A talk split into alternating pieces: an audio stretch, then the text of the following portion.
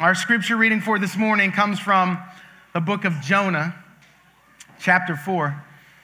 The book of Jonah, chapter 4, and you can find this in your bulletin on page 6. Jonah, chapter 4, verses 1 through 11. And I want to invite you to stand with me as you're able for the reading of God's word. Jonah, chapter 4, verses 1 through 11.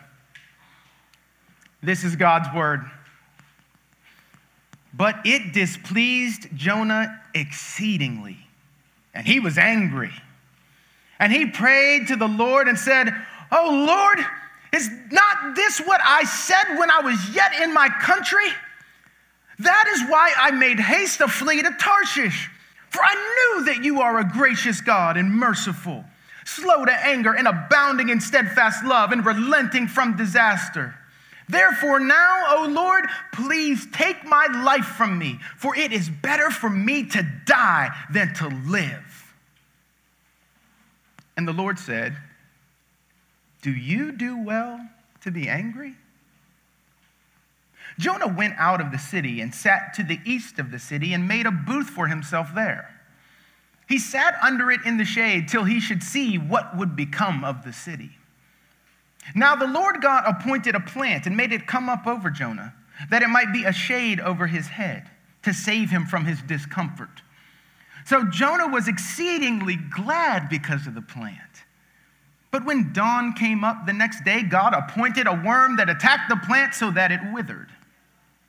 When the sun rose, God appointed a scorching east wind, and the sun beat down on the head of Jonah so that he was faint. And he asked that he might die and said, It is better for me to die than to live. But God said to Jonah, Do you do well to be angry for the plant? And he said, Yes, I do well to be angry, angry enough to die. And the Lord said, You pity the plant for which you did not labor, nor did you make it grow which came into being in a night and perished in a night.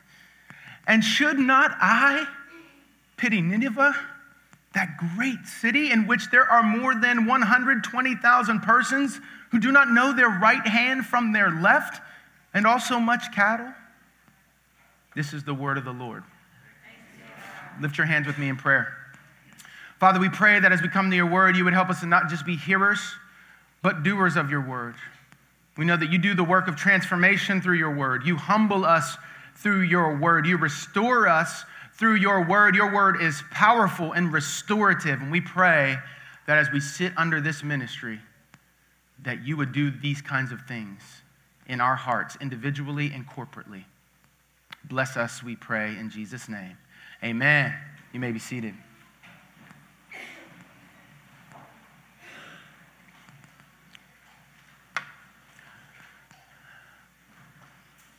Our son Elijah was born with allergies. His body negatively reacts to dairy products. If you give him a dairy product to eat, his throat will swell up. If you touch him with a dairy product, his skin will break out and he'll start to itch. And Vanessa and I have compassion on our son. And we're hopeful that, as the doctors tell us, it's possible that he might outgrow this allergy. And as we have cared for our dear son Elijah, it's become clear to me that I too was born with an allergy, an allergy to grace. You may have this allergy too. Whenever you move toward me with grace, I swell up with pride because I want to deserve it. Whenever you touch me with grace, I start to itch with self righteousness because I don't like a free handout and I don't want anyone else getting a free handout. I want to deserve it. I want to be worthy of it. I want there to be something in me to commend me to God. And as I've thought about my allergy to grace, I've also thought about the Father who tenderly cares for his children. And he not only hopes for our growth out of this allergy, he is able to actually affect it. He's able to secure it. And he moves toward us and he's able to heal us of this allergy to grace. And as we wrap up the book of Jonah, we are going out on a very powerful note. We're going out on a very powerful note that propels us into mission We've been following the life of this prophet, but we have been discovering more and more that this story is not about the runaway prophet Jonah, really. It's about the runaway love of God for broken people like us. It, and that runaway love comes to its fuller realization in the true and greater prophet, Jesus Christ, who does everything that Jonah failed to do. And it's a beautiful development through this book as we are challenged to look at Jonah. And as we look at Jonah, remember the original hearers, Israel, looking at Jonah and seeing in Jonah their own brokenness, but also seeing in Jonah the hopefulness that is in God, that they can return to the mission, that they can once again be participants in what God's doing in the world. And when we look at the true and greater prophet, Jesus Christ, we too can look in him and see our own brokenness, but also our hope of returning to the mission and being restored and seeing his love go around this world because of his work through us. So we're going to land the plane on Jonah this morning with a simple a simple idea. We're going to see the point of this book in this final chapter. We're going to see the, the point. It all comes together now. All of the themes come together now. And we're going to see what the whole thing was about to begin with. And it comes in two points this morning enlarging our hearts and engaging God's mission. Enlarging our hearts and engaging God's mission. This text finds each of us with a problem. We got a problem like the Grinch. Our hearts are three sizes too small. And we need the love of God to enlarge our hearts so that we are transformed and we go into the city with these transformed hearts, seeking the good of the city. So, what do we see in this text about the, the way God enlarges our hearts? Check it out. As chapter 3 closes and chapter 4 begins, we move from one surprising response to another. From one surprising response to another.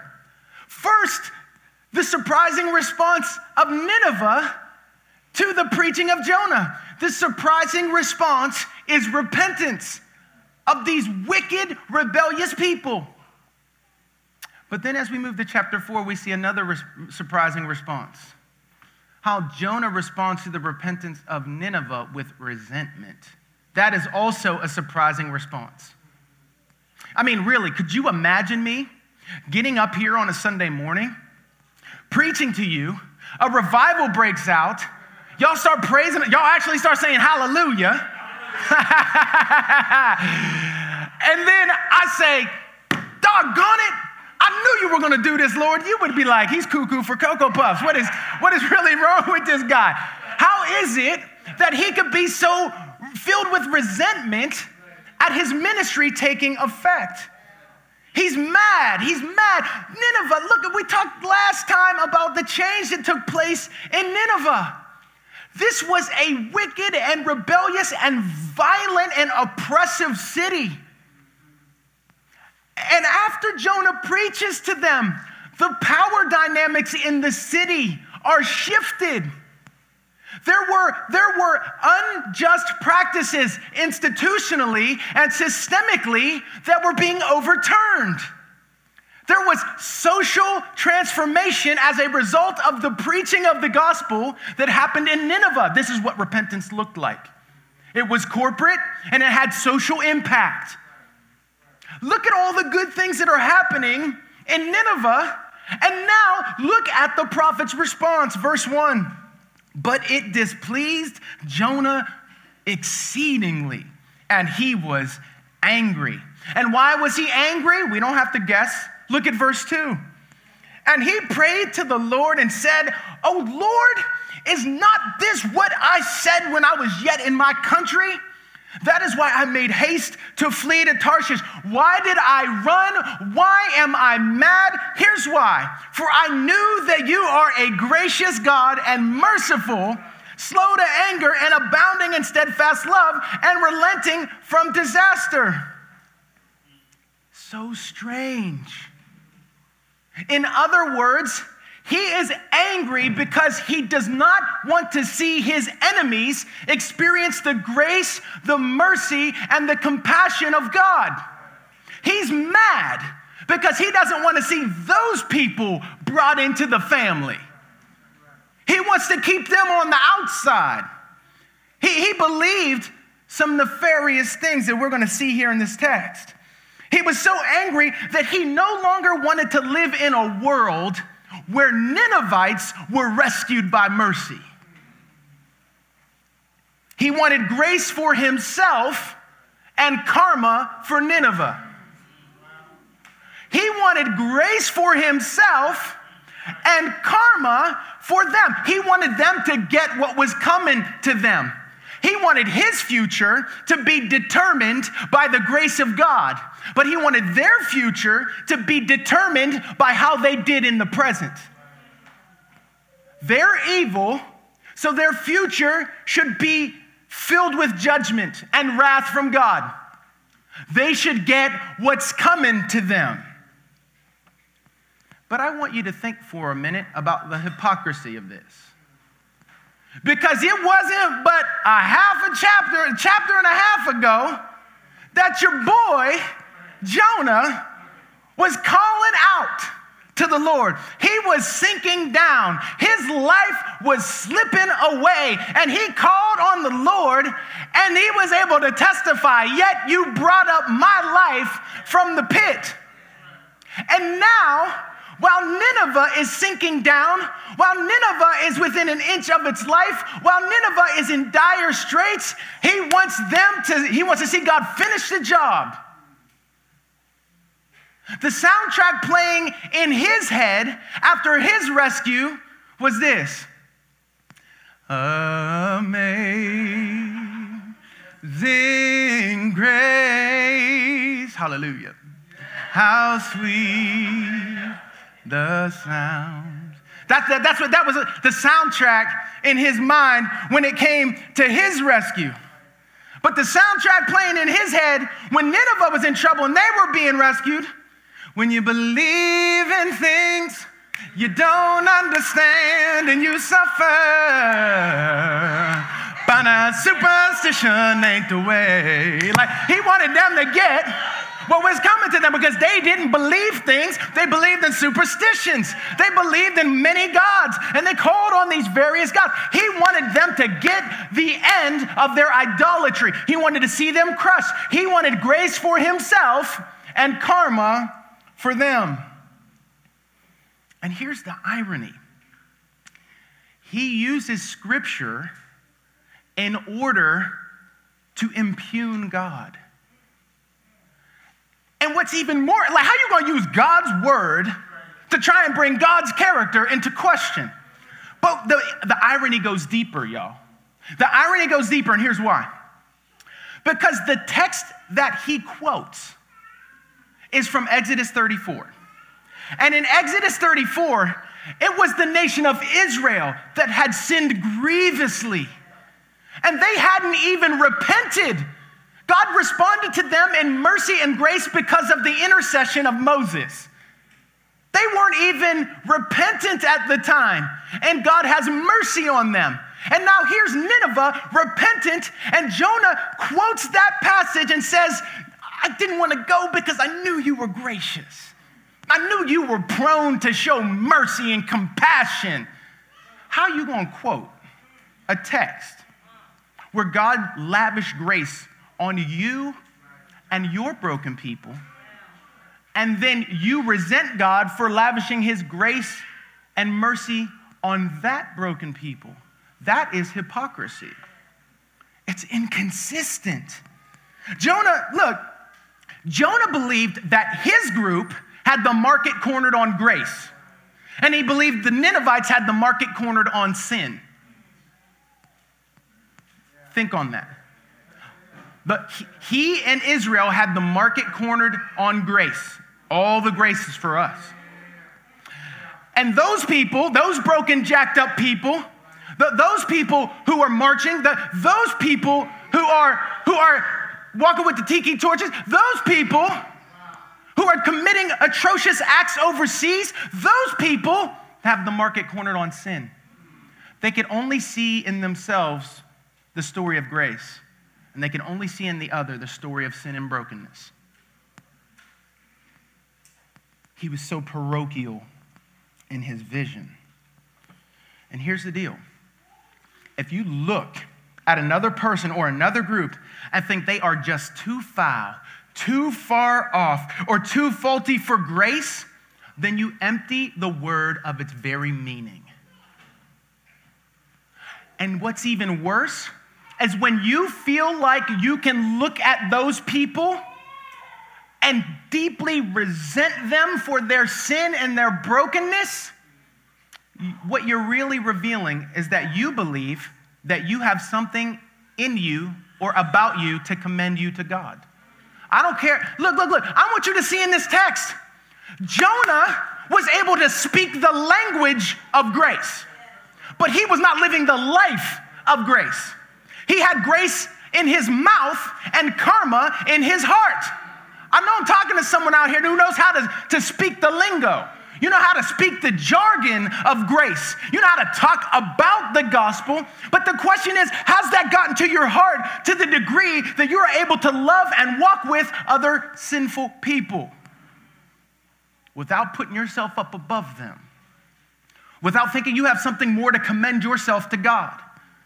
It's like Jonah, Jonah and Nineveh were different sides of the same coin. And that's what he couldn't see. Look, you and I may walk up to the edge of the Grand Canyon. It's nine miles across. And you may be able to jump out there, do your long, you may have been a high school long jumper. You might be able to take a run back and jump out there 36 feet. I'm only gonna get a good five feet. But here's the deal does it matter in the end? Are either of us gonna get across? That's what it's like when sinners compare themselves in the face of a holy and righteous God. None of us can make it across, can bridge that gap. None of us can commend ourselves to God. None of us can take away the stains. None of us can cover up the guilt. None of us can outperform the shame that hounds us day after day after day. You're trying to get degrees to get that shame away, and you're trying to get accolades and achievements at the workplace, and you're trying to do all this stuff and go on nice vacations. That can't take the shame away. It won't do it. This is, this is what we see in this text. It's an amazing thing that we see developing in the life of Jonah. He's good at talking about grace, but his core attitudes and his core disposition of heart is karma. He should have known that if there was grace for people like him, then there was grace for people like Nineveh. He should have known. Of all the people on the face of the earth, he should have been the most prone to delight in mercy over sinners. Of all the people on the planet, the dude who was rescued from the bottom of the Mediterranean Sea by a resurrection fish should have been the first one to rejoice in the rescue of somebody else. He should have been the first on the list. Sign me up. Sign me up to praise God for his mercy to them because I know that mercy. So good. He should have been the first to bring it up. What we, what we see in this story is that even though Nineveh has serious sins, God's grace is even more serious. And that's what Jonah was missing. That's what Jonah was missing. I, I, I think there's something interesting here. Look at verse 4. Look at the Lord's response to the prophet. He's leading him with a gentle yet penetrating question Do you do well to be angry? Now, God could have been angry justly at their sin. But he said, Do you, Jonah, do well to be angry? Jonah, do you think you hold the moral high ground on Nineveh? You're just like them. You're just like them. I want you to see, Jonah, that you're just a different side of the same coin called broken sinner.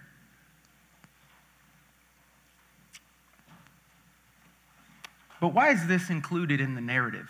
This series of questions, God pursuing his runaway prophet. Why, why is this in the text for you and I?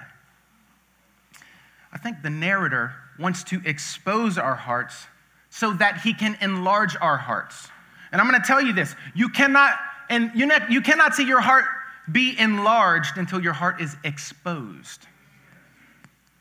You're, you cannot, until you open up and see just how bad it is, you will never know how good it can be. To be loved by God, to be rescued by Him, to be included in His story of rescue. God wants to expose us.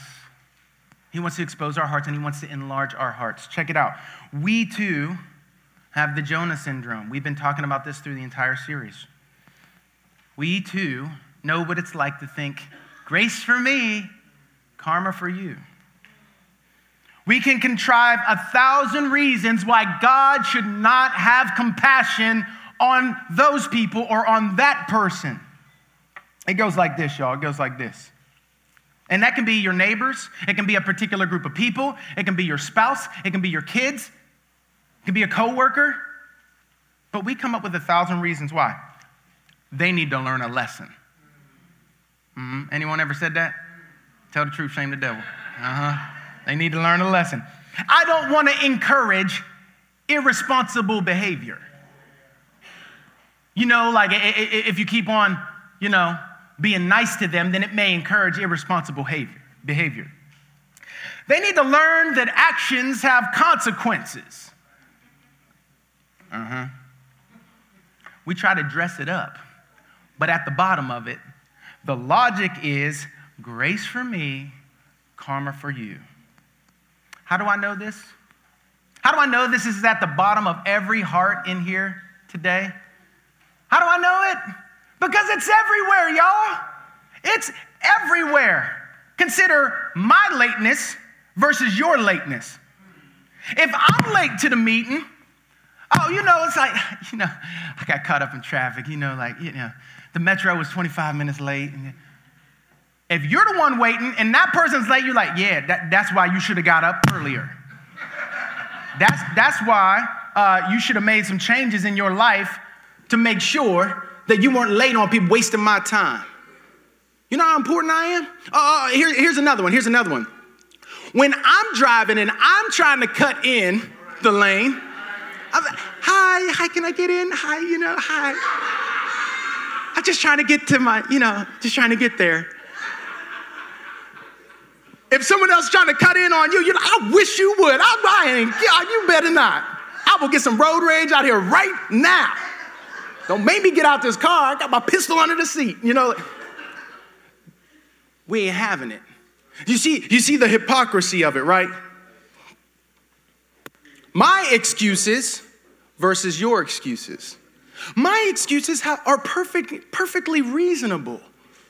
They're perfectly rational, of course. But your excuses, yeah, always making excuses. Right? All of these things show up in the little stuff. Or let me put it this way when I don't speak up about the matters that are near and dear to your heart, there's a perfectly reasonable explanation for it. But when you don't speak up about the issues that are near and dear to my heart, I call down fire on you and question whether you even know Jesus. Grace for me, karma for you.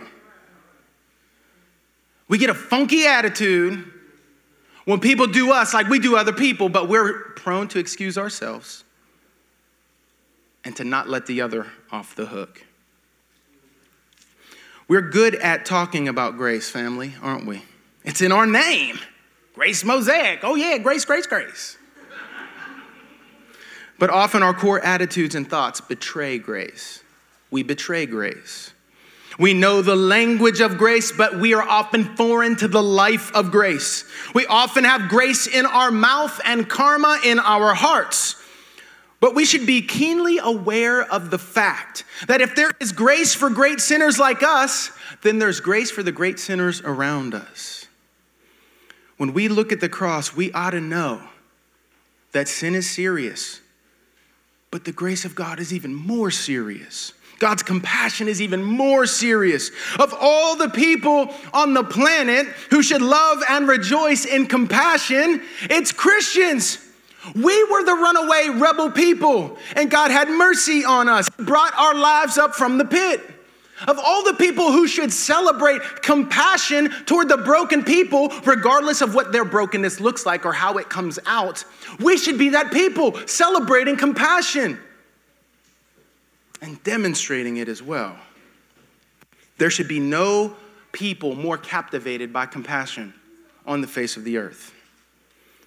But we also, as a side note, we also have to take Jonah's ethnocentrism into account here. Ethnocentrism is when you put your culture at the center and you make your culture the measure of all cultures. It's, it's like when you go to a restaurant that has ethnic food. By the way, your food's ethnic. I don't care where you're from. Hot dogs, ethnic. Pizza, ethnic. Hamburgers, ethnic. I love them all. They ethnic, all right? But it's when you say, oh, this is weird, this is strange. You are centering your culture and you are decentering their culture. You are othering them. But it gets worse than this because we do it in deeper ways. Look at Jonah's ethnocentrism here. He was a nationalist who was only out for the benefit of his group. And this resulted in a spirit of antagonism toward any outside groups. It resulted in a, in a spirit of antagonism, againstness to any group outside of his group. Uh, let, me, let me draw this in a, a, little bit, a little bit better. His ethno, he wants God to share his ethnocentrism. He wants God to share his broken outlook on those people. He wants a God who's made in his image, in his likeness, who has his biases. That's what Jonah wants. You see this, right? His nationalism, check it, conditioned his faith to the degree that his faith was unrecognizable to God. I'm gonna say that again. His nationalism colored his faith to the degree that his faith was no longer recognizable to God. God was like, What is that? That's not what I handed over to you. That is not what I handed over to you. Deuteronomy 7. I didn't choose you because you were the greatest among all the nations. I didn't choose you because there was something wonderful about you but because there's something wonderful about me. you see, you see? Israel played an important role in the story of God, but God did not choose them because of their wonderfulness. And that's the key here. That's the difference. Jonah, check it out, thought his nation was the best in the world. He made his culture the standard for all other cultures. He might have said something like this I'm proud to be an Israelite, where at least I know I'm free. He might have said something like, Does any of this sound familiar, y'all? This best country in the world language. Does any of this sound familiar where we make our culture the measure of all? You share and I share the same affliction that Jonah shared, but the point of the narrative is to rebuke that thinking. It's to confront that thinking. We aren't the center. We got to constantly keep getting out of the center because we somehow always want to put ourselves, no matter how the merry-go-round goes, we wind up in the center. Me and my culture, me and my peoples, me and my values and commitments. This is what we see in Jonah. But look at how the text exposes his nationalism and ethnocentrism. Jonah wanted a God made in his cultural image. Jonah wanted a God who shared his prejudices. The text is showing a God, however, who tenderly retrieves his people to bring them back to his mission. And that brings us to our second point engaging God's mission. Now, I love that even in this dark moment of Jonah's life, God keeps pressing in on him. God keeps moving toward him. Are you broken? Are you struggling with sin? Do you feel worthless and ashamed of how bad you are? Look at Jonah and then look at God. God keeps moving toward him. We've already discussed the fact two weeks ago that if God were disposed like we think He is, if God loved to blast sinners, this story would not have made it this far, y'all. He would have just smashed Jonah, there would be no book. He would have just smashed the whole world. There would be no, no whole book. There would be no story. But look at God and look at how he engages him. He doesn't come to Jonah and say, Jonah, you're an idiot. What is wrong with you, dude? I'd have jack you up. now, picture yourself if you were in his position, if you were in God's position, how you would treat Jonah. You'd be like, come, come here, come here close. Come here close. right? You would be so frustrated with him because his sin is so grievous. It's so high handed, it's so blatant. Like he's gonna impugn God. It's good that he brings it to God, honestly, which you should do too. But it's crazy, right? God continues to, to father him. Do you have any right to be angry? Come on, come on, my son. Come near. Come near. Do you know that God can no more reject you and disown you when you fail and you sin and you screw it up bad than you could do this do, do to your kids? Do you think you're more loving than him? Do you think you're more gracious than God? When, your when your child is sitting at the table and they spill that whole cup of milk for the 58th time in the day, and you are brought to the edge, and then you look at that little face and you remember your love for them, and you just go and you get the paper towels and you start cleaning it up while you're down there with all the other crumbs. Come on, y'all tell the truth. I ain't the only one. You down there? Now, do you think that when you spill and knock over and mess it up and throw tantrums and lose your mind, lose, your natural born mind, do you think God says, that's it, taking you out of here? I mean, how many of you, no matter how bad the sin of your child has ever been, has said, that's it, pack your stuff, you're out of here? And you take them down and you leave them on the corner and you walk away. You may have wanted to, Y'all go ahead, keep telling the truth, y'all, because you're telling the truth. You may have wanted to, but never, never have you gotten to the place where your love was diminished for your child. And that's what we see pictured in God here. And it's only that kind of fatherly love, only that kind of fatherly heart that can actually change us. That's the only thing. Remember, we've said in the past the law is like a mirror. It can expose you, but it cannot clean you. Ain't nobody trying to use the mirror to get cleaned up, right? Like you, you can't, it can't clean you. It can expose you, it can show you what's going on. The rules won't change you, friends. Try harder will not change you. Do better, turn over a new leaf, get a pick me up, five new steps, none of that will change you. Got one witness. But all y'all know, you've tried it. And so have I. Tried, failed, tried, failed, tried, failed. This will do the trick. And all of those are attempts to change ourselves without God. It's a do it yourself spirituality. Even if you use God's law and God's rules without God's help and God's grace, you're still trying to do it yourself. But that's not what we see in this text. Look at how God moves toward the prophet in love. He's pressing in on him. At the very moment, look at this, this is amazing. This is so good. At the very moment that Jonah is resenting the grace shown to Nineveh, God's grace, that same grace, is being poured out on him in the very moment. He's resenting, he's, he's sawing at the branch that holds him up. But praise God, his saw will never get through that branch of grace. This is what we see in this text. He gets an object lesson in compassion in verses five through nine. And then the text ends with a haunting question What's, what's, what's the, the plant and the worm and all that stuff about? Because we see that Jonah's heart is moved by a plant and not people. He's moved by the loss of a plant that provided him shade. And he's not moved by the idea of an entire city being lost.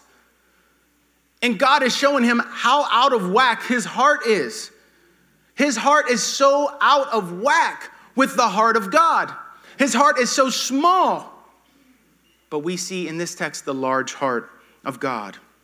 And the text ends with a haunting question from the Lord And should not I pity Nineveh, that great city, in which there are more than 120,000 persons who do not know their right hand from their left, and also much cattle? Should I not pity that great city? I want you to remember how we described that city ruthless, violent, oppressive, systemically unjust, broken, corrupt, selfish, self interested. Should I not pity that great city? That's what our God is like. I don't know what you think he's like. I don't know what you think he's like when you mess up, but he's the kind of God who looks at a Nineveh and says, Should I not pity that great city? And is this not the very compassion that he has for you? Do you think that there's anything that can dislodge you from his love? Is there any failure that could go deeper than His grace? Do you think that your sin can abound to the degree that His grace cannot superabound? It would never be. It will never be. The book of Jonah ends in tension. God is calling out to Israel, saying to them, Finish the story. Why does it end on a question? Because it's an invitation. We, the readers, should finish the story. There's speculation. We don't know who wrote the book of Jonah, but scholars speculate that it could possibly have been Jonah himself, writing in retrospect after having experienced the transforming grace of God and coming to his senses by the love of God. I like that idea. We can't confirm that for sure. But I like that idea that he was speaking and writing this book from the standpoint of a changed life. And it's a sort of confession of sorts to invite the rest of his people to that same transformation. Finish the story, write the last chapter by showing compassion to the surrounding nations who don't know my salvation, y'all. That's what the book is saying. Carry out my mission to the world. But here's the deal Israel, would fail. They would fail. They would fail the mission because they had the Jonah syndrome. And again, we are looking in the mirror, friends. They were self righteous. They were intent on serving themselves, protecting their sense of privilege, running from God and rejecting everyone who was not like them. But God would not allow the story to end there. Though all of Israel would experience that brokenness in heart, and only a remnant would remain. That remnant ultimately came down to one true and better Israelite who fulfilled the story on behalf of Israel Jesus Christ. He's the true Israel who lives on the mission of God, who goes to those people, who goes to the nations with the story of God's redeeming love. He is the true and better Israel. He's also the true and better prophet. Do you see the preparation for Jesus in this text? Jonah, check it out. Jonah recoils at the redemption of sinners. But Jesus rejoices in the redemption of sinners. He rejoices by singing over us with his love. Jonah asked that he might die because he loathed the salvation of his enemies. But Jesus willingly asked to die because he loved the salvation of his enemies. Jonah was angry enough to die, but Jesus was loving enough to die. Jonah went outside the city to await its destruction.